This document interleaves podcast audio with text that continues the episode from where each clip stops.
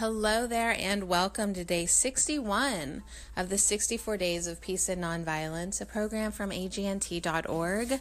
The thought for today is peace. Yeah, we made it to day 61, and the thought for today is peace. Thich Nhat Hanh said, Practice watering seeds of joy and peace, and not just seeds of anger and violence and the elements of war in all of us will be transformed. so you water seeds of anger and violence by deciding to say to stay angry and deciding to act violently. You water seeds of joy and peace by deciding to be peaceful no matter what is happening to you. Peace does not mean to be in a place where there is no noise, trouble, or hard work. It means to be in the midst of those things and still be calm in your heart and then respond in a nonviolent way. So Elie Wiesel said, Mankind must remember that peace is not God's gift to his creatures. Peace is our gift to each other. And the affirmation today is I choose to meet each experience with an intention for peace. I choose to meet each experience with an intention for peace. I will be aware of any feelings of anger or irritation and replace the feeling with calm I envision any areas of unrest transformed into safe havens for all people. I see beyond conflict and discord to the truth. Peace is everywhere, present and active. Paul Ferrini said, Without peace within, peace in the world is an empty wish. So today, for the sake of my family, my community, for the sake of peace in the world, today I make inner peace my highest priority. So definitely today, choose to meet each experience with an intention for peace. Be aware of any feelings of anger or irritation and replace the feeling with calm. Envision any areas of unrest transformed into safe havens for all people. See beyond conflict and discord and see to the truth. Peace is everywhere, present and active.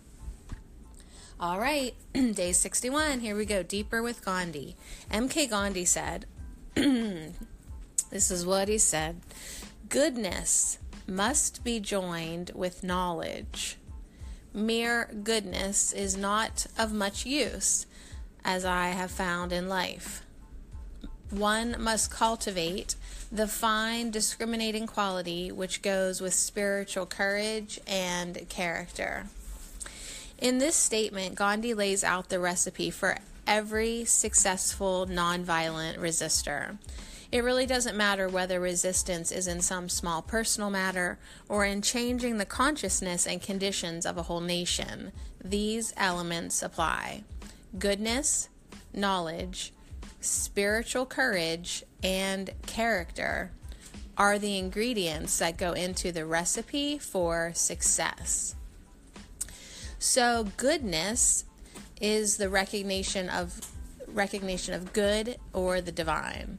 We need to recognize that God, by whatever name we call it, is always present in ourselves and our actions, and always in the condition we are attempting to change.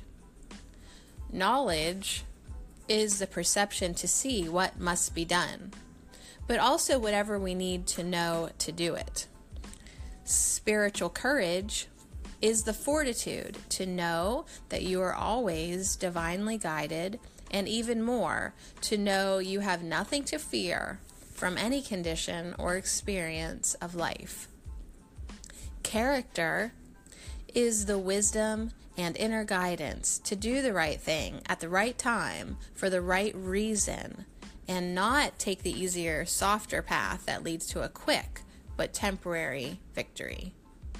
So, together, these traits will take us far down the road to peaceful, nonviolent changes of the conditions of our lives, our societies, and our world. For each of us, these characteristics are possible. Indeed, they are inherent in us as the spiritual beings we are. They do not come easily to any of us. They are the result of practicing a spiritual and philosophical path that eventually leads us to this place.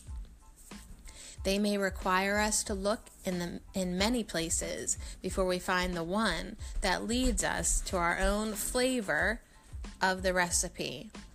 Gandhi himself, this great Hindu saint, once considered converting to Christianity during his early work in South Africa.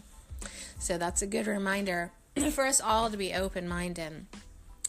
This work is not only necessary, it is vital to us, to our lives, and to the work we have chosen to do, whatever that is. The interior work of cultivating these qualities within ourselves is as much a part of the nonviolent path as our work in the world. Indeed, without it, that work is impossible. If we would succeed, the interior work must be done. So, the affirmative practice today on day 61 I will meditate on my character. Have I done the work to cultivate these characteristics? Am I truly ready for the work I have set for myself? Today, I will observe my every action, measuring it against Gandhi's recipe to see yet where I need growth. This is the path of nonviolence. So, thank you so very much for joining me. Day 61 of 64 Ways in 64 Days, a program from agnt.org. The thought for today is peace. Today, I will cultivate my moral strength and courage through education and creative nonviolent action.